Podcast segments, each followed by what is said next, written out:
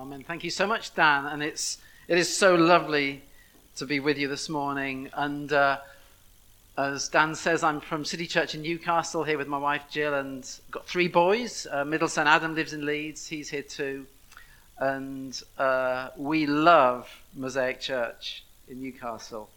Um, we love Love Nations. Who's coming to Love Nations? Yeah, we'll be at Love Nations. Be so good. Uh, we were at New Day, which is a youth festival the last time it was on about three years ago, and the Mosaic Church fed us. Hey, what's not to like?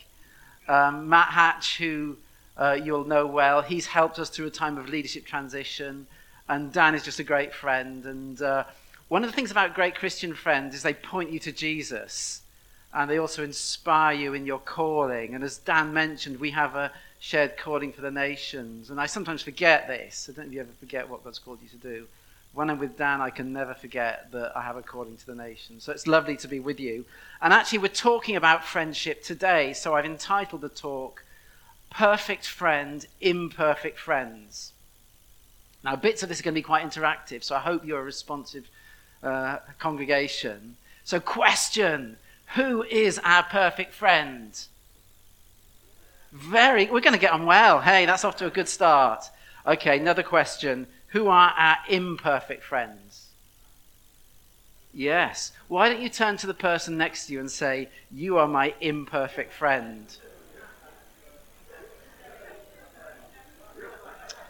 Great. Well, we're going to read some verses from the Bible now, uh, from the book of Colossians.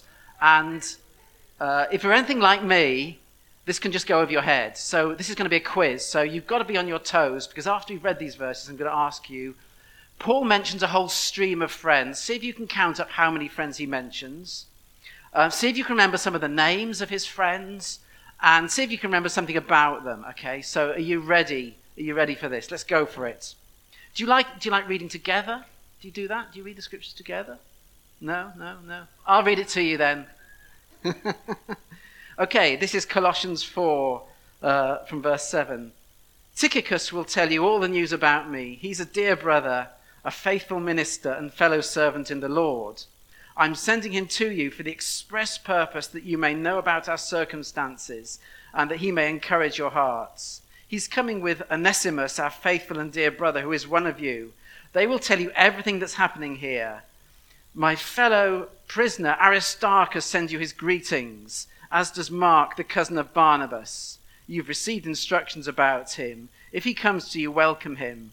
Jesus, who is called Justus, also sends greetings. These are the only Jews among my co workers for the kingdom of God, and they've proved a comfort to me. Epaphras, who is one of you and a servant of Christ Jesus, sends greetings. He's always wrestling in prayer for you that you may stand firm in all the will of God, mature and fully assured. I vouch for him that he's working hard for you and for those at Laodicea and Hierapolis. Our dear friend Luke the doctor and Demas send greetings. Give my greetings to the brothers and sisters at Laodicea and to Nympha and the church in her house. After this letter has been read to you, see that it is also read in the church of the Laodiceans, and that you in turn read the letter from Laodicea. Tell Archippus, see to it that you complete the ministry you've received in the Lord. I, Paul, write this greeting in my own hand. Remember my chains. Grace be with you. Okay, so any count? Ten, very good. Ten friends. give me a name of one of, the, one of the friends he mentioned. Tychicus. What a great name. Anything about Tychicus, Matt? Can't remember. Okay. So he says of Tychicus, he's. Uh, I, am helped by this because, by the way, you can cheat if you've got a Bible. You can. You're allowed to cheat in this section. Tychicus is described as a dear brother and faithful minister. So you've got this lovely combination of they're serving God together and they're also friends. Any other names? Sorry, guy up there. Mark, yeah, John Mark. That's excellent, yes. Uh, who, and we're going to hear more about Mark later on, so thanks for that. And uh, Luke over here, that's really good. Uh, you're choosing the easy names now. Anybody want to stretch out a bit? Onesimus. Now, Onesimus is really interesting because he was a slave.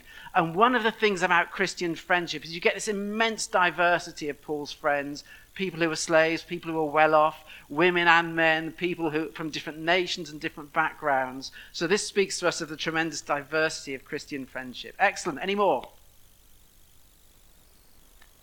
Nympha, Nymphus or Nympha, yes, yes. So, anything about her? Excellent, yes. She opened a house. It was a church meeting in her home. And again, Christian friendship, we see this sense of community. Any more? Demas, yeah, and we're going, we won't see more about Demas now because Demas features later on. He has a starring, if somewhat dubious, role later on in the talk. So thank you. We'll come back to Demas. You're doing, you've got most of them. Um, Aristarchus, yes. Uh, anything about Aristarchus? Yeah, and it was, he was probably a voluntary prisoner. So Paul was imprisoned, and Aristarchus chose to go into prison to be with him. So this is a great sense of Christian friendship that we suffer with one another, we bear one another's burdens. Any more? Oh, you, you guys are so good. Um, Epaphras, yes. And what was Epaphras doing? Yeah, and again, Christian friendship. Who's good at wrestling in prayer? Mm, challenging. But again, Christian friendship, we pray for one another. And there was another one. Jesus Justus, yes, what a name. Hey, Jesus Justus, who, uh, anything about him? I think he was a Jew. And, uh, yeah, and sends greetings, very good. And there was just one more, um, Archippus. What does Paul say to Archippus or for Archippus? Yeah, complete the work you've received. And again, Christian friendship is encouraging and stirring one another in the grace of God. So you read through that and you might think, well, Christian friendship is really easy. It's all opening homes and praying for one another. But let's be honest. Wave at me if you've never, ever, ever been let down by a Christian friend. Okay. Yeah, it is a bit more complex than that, isn't it? And I love John Piper's quote. He says, Christian ministry, and we're all in Christian ministry, Christian ministry is relationally hard. And yet, you know, there can be many challenges and disappointments, and we'll see some of that today.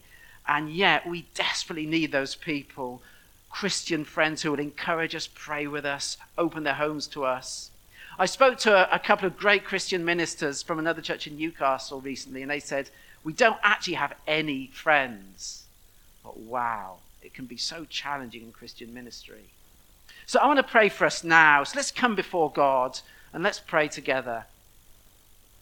Yeah, Lord, I'm praying that you will speak to each one of us about friendship this morning. You know what we need, Lord God. And Lord, I can remember times of loneliness and crying out to you and the friends you provided me with. And I pray you'll speak into every heart what you're saying to us about friendship, that you'll cause us to branch out today, cross barriers of culture, make new friends. You'll encourage us to restore friendships and to forgive others. And you'll, above all, Father, you'll lead us to Jesus in your name. Amen. So let's start with Jesus, our perfect friend. Now, Jesus had an amazing taste in friends, and this was obvious even to his enemies. And they gave Jesus this name, and they meant it as an insult, but he took it as a compliment. So they called him a friend of tax collectors and sinners. And Jesus said, Yeah, you're absolutely right. That's who I am. And uh, tax collectors were the traitors of the day. They sided with the Romans, the occupiers, against the people. And they were criminals. They would steal and extort from the poor. So this is pretty extreme. They were the most hated people in the country. And Jesus says, I hang out with the people everyone else hates. Now, who might that be today? Well, I guess think of groups like gypsies or sometimes asylum seekers, or maybe Islamic extremists. There was something really radical about Jesus' friendship. He went to the extreme. And the poor loved it. Those on the margins, they couldn't stay away from Jesus. They were attracted to him. It, it was the religious people who found him hard. So this is either really good news or really bad news. And I, you know, we say we're sinners, don't we? It's like Christian jargon, we're sinners. But I think often we actually think we're pretty good. I know I have this problem. And when I forget what I'm really like, I can maybe turn my nose up at Jesus in his love for sinners. Or maybe I think, well, perhaps I have to clean up my act before Jesus would really be my friend. But actually, this is the most wonderful news. Because if, as a Christian, maybe, or a Christian here today, maybe you've got some difficulties, difficulties or sin in your life, Jesus is the friend of sinners and he moves towards you. Or maybe you're here today for the first time and you're just exploring this Jesus thing, and maybe you're thinking your life isn't quite right. This is really, really good news. Whatever's going on in your life, Jesus is moving towards you today. He says, You know, I didn't come for the healthy, I came for the sick. When you realize you're a sinner, you cannot stay away from Jesus. You're drawn towards him, and he can't stay away from you. He pulls you into his heart. One of the things about the friendship with Jesus is he says to his disciples, he says, Look, I'm not calling you servants, I'm calling you friends, because everything I learned from the Father I've made known to you. So when Jesus calls you into friendship, he's opening his heart to you, he's telling you things that he might tell to nobody else, and he's also wanting you to speak with him. And this is actually why I became a Christian. You see, every human friend will fail you. And even thinking about friendship can be pay- painful, can't it? Um, maybe because friends have let you down. Even close relationships, the closest friend, or in marriage with a wife or husband, there's pain and limitation. I know Jill would, would tell you that about me and some of my limitations. With whom can I be fully open? Does he really love me as I am? But in the gospel, we have this amazing promise from Jesus. We have a friend who will always enjoy our presence and we have somebody who will never turn us away. And about 40 years ago, I was at college in Durham, and I went into the dining hall of one of the colleges, and there was a guy speaking about Jesus. And as he spoke, it was like Jesus came off the page and came alive to me. And there were two things that really struck me that day Jesus knows everything about me, and he loves me. And I was irresistibly drawn by that love, that total knowledge that I could never ever surprise him, and yet that he loved me. And I actually got out of my seat and I walked to the front of the hall and I said, Look, Jesus, here I am. Here's my life. You know all my mess. and receive me. And that was the day that changed my life.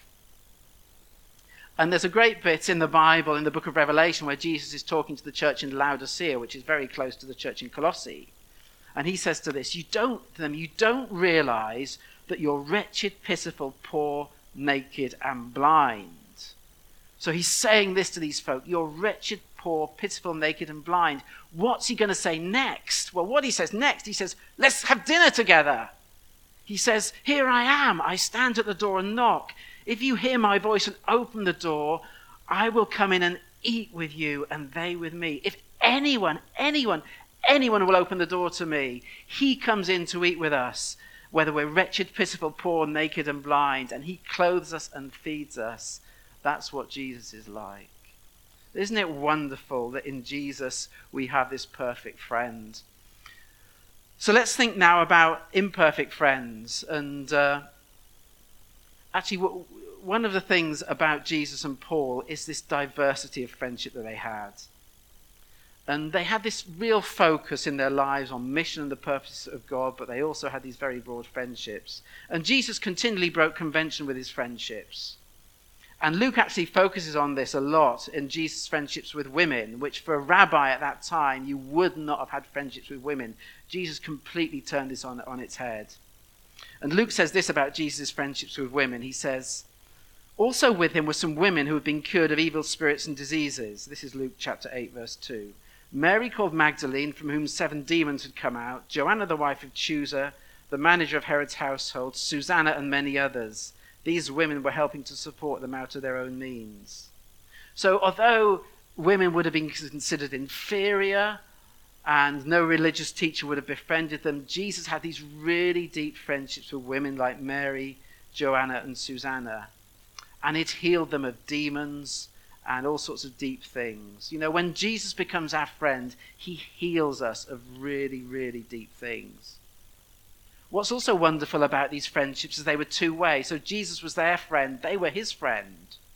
So they helped to support him out of their own means. So these were really close, strong, mutual relationships. And they were journeying together towards Jerusalem. So Jesus was in these really close relationships with women moving towards Jerusalem. And then finally, Luke just makes the comment that there were many others. And there's this openness about Jesus' friendship. And we're to be a church who are open in our friendships. We're not to be cliquey. There are always new people coming in to make friends with. But you know, when we think of friendships with one another, um, I think there's a danger sometimes, particularly if we've been hurt, we can think, well, I've got Jesus and that's enough. You know, I've got a close friendship with Jesus and I'll just stay at a safe distance from others because I've had some bad experiences. But actually, it's not enough. Jesus is not enough. Because God made us to be in family. And God made us to need you know, uncles and aunts in the body of Christ, and cousins and mums and dads, and brothers and sisters, and nephews and nieces. And you'll have seen this throughout the letter of Colossians as you've been studying it that we're told to fix our eyes on Jesus and to focus on Him. We're also told to forgive and love one another. And these themes of loving God and loving one another in family come, out, come up throughout the letter. And I certainly need to be reminded about this because I've had my disappointments in friendship. And uh, I was just thinking about a couple who Jill and I uh, knew over a number of years. They came into the church. We really loved them. We became really good friends. We served God together. We supported them in many ways. We discipled them. We helped them grow into leadership. Um, when they had their first baby, we went to the hospital with them. It was really great. They were lovely people. We got on really, really well. Then, over a fairly short period, they seemed to become really angry and unhappy with us, and we couldn't quite work out why. So we met up and tried to talk it all through, and they said they wanted to leave the church, and they were unhappy with the whole church. We said, well, don't leave the church. We, let's talk some more. Let's pray together. Let's work this through. So they left. And you know, Christian ministry can be relationally really hard you know, that brings me to Demas, who we mentioned earlier, and we find a brief mention of Demas here, who sends greetings. But if you trace Demas through uh, Paul's letters, he actually appears a few times. And the final mention of Demas we find in 2 Timothy chapter 4, where Paul says this Demas, because he loved this world, has deserted me and gone to Thessalonica. So Paul was in prison, he was in a really tough time, and Demas had left him. And that's actually the last we hear of Demas. And it's true, isn't it? If we make friends in Christian ministry and we're serving God together, it's possible people will leave us and never return. Now, what was in Thessalonica for Demas? Was it a, a job? Was it an easier life? Was it a woman? We, we don't know, but what we do know is he didn't leave Paul to serve Jesus, he left Jesus to serve the world. And it's possible for friends in Christian ministry to leave us and never return. Sometimes that, that, that, it's a good thing that they leave us. You know, we build with people and we send them. I know Mosaic is a sending church. Send people out to the Middle East or to the Philippines or wherever. And that's a really, really good thing to do, but it's still really painful, isn't it? So, what did we do with our friends when they left us? Well, we went round to their house. They wouldn't let us in we put a note under their door, said, please, and they came back and said, we don't want to speak to you again, don't get in touch. We really love their son. Um, we knew they were expecting another baby. We never heard about the other baby. You know, when you experience that sort of pain, friends aren't always helpful. And uh, one of our friends said to us, You know, after all you did for them, they treated you so badly. and at moments like that, you have a choice. Think, what, what am I going to do with this? And we thought, no, forget that. We want to bless them. So we sought to speak well of them despite the pain. And then a pastor from another church got in touch with us to say that this couple were serving in that church and wanting to start something there.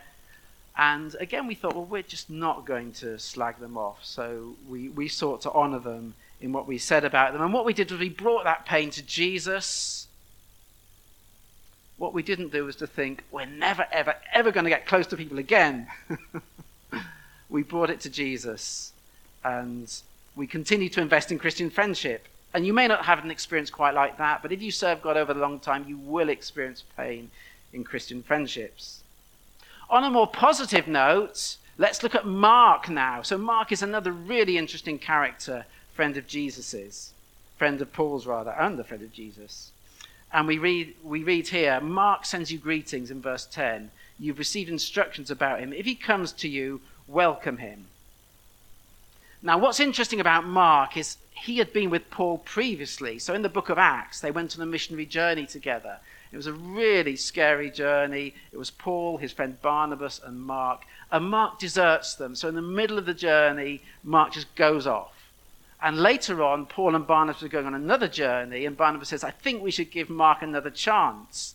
And Paul says, No way am I taking that guy with me after what happened last time. So you might think at that point, that's it for Paul and Mark. But later on, we discover there's been this amazing reconciliation. And Paul and Mark are serving God together again. And Paul is commending Mark to the church in Colossae.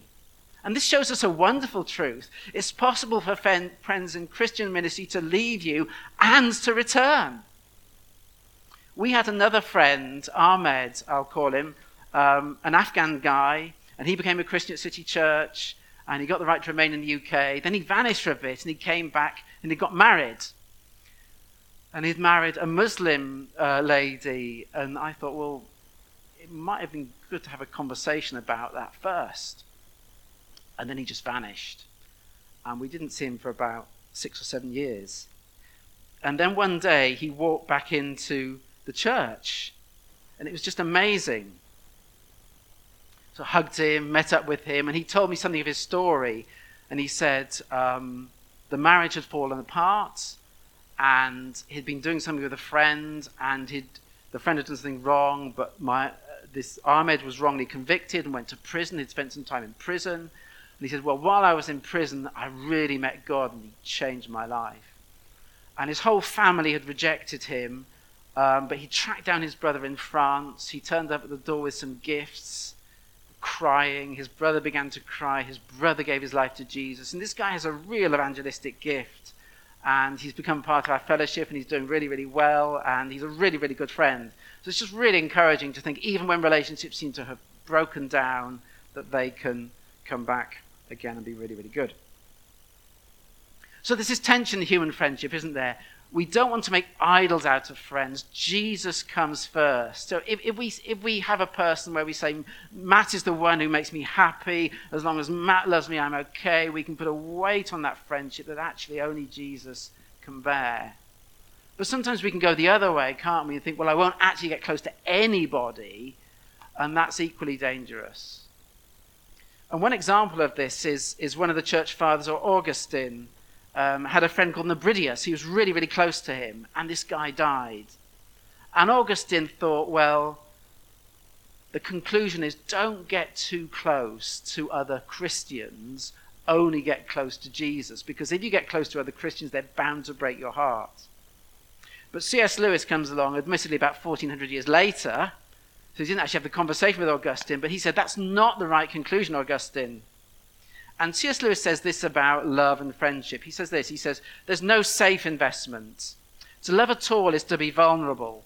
Love anything, and your heart will certainly be wrung and possibly be broken. If you want to make sure of keeping it intact, you must give your heart to no one, not even to an animal. Wrap it carefully around with hobbies and little luxuries Avoid all entanglements. Lock it up safe in the casket or coffin of your selfishness.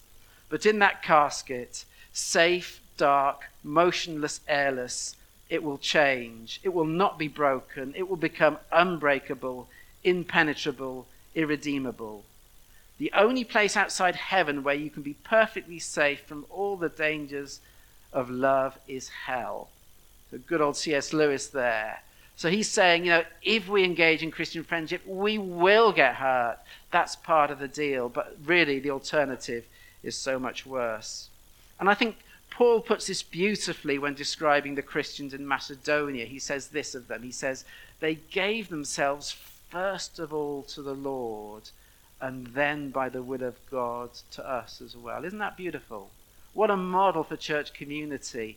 We, we've given ourselves first to Jesus and therefore we can give ourselves to one another with all the potential for joy and sorrow and pain that that brings. So, why don't we respond to God? And I think the band are going to come back. Can we all stand, please?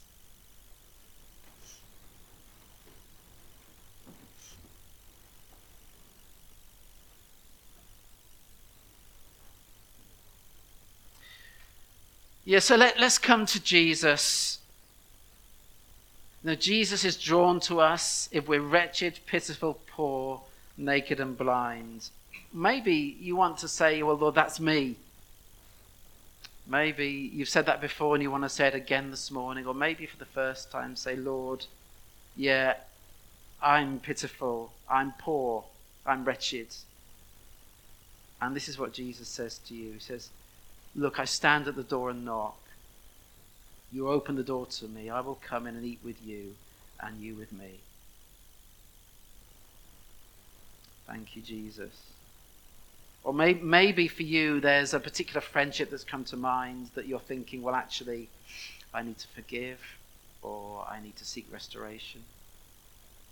Maybe you're just lonely and saying, Lord, please, Lord, will you show me? Will you open my heart? Will you show me where I can find friends, where I can find Christian friends? Show me the people I can build community with.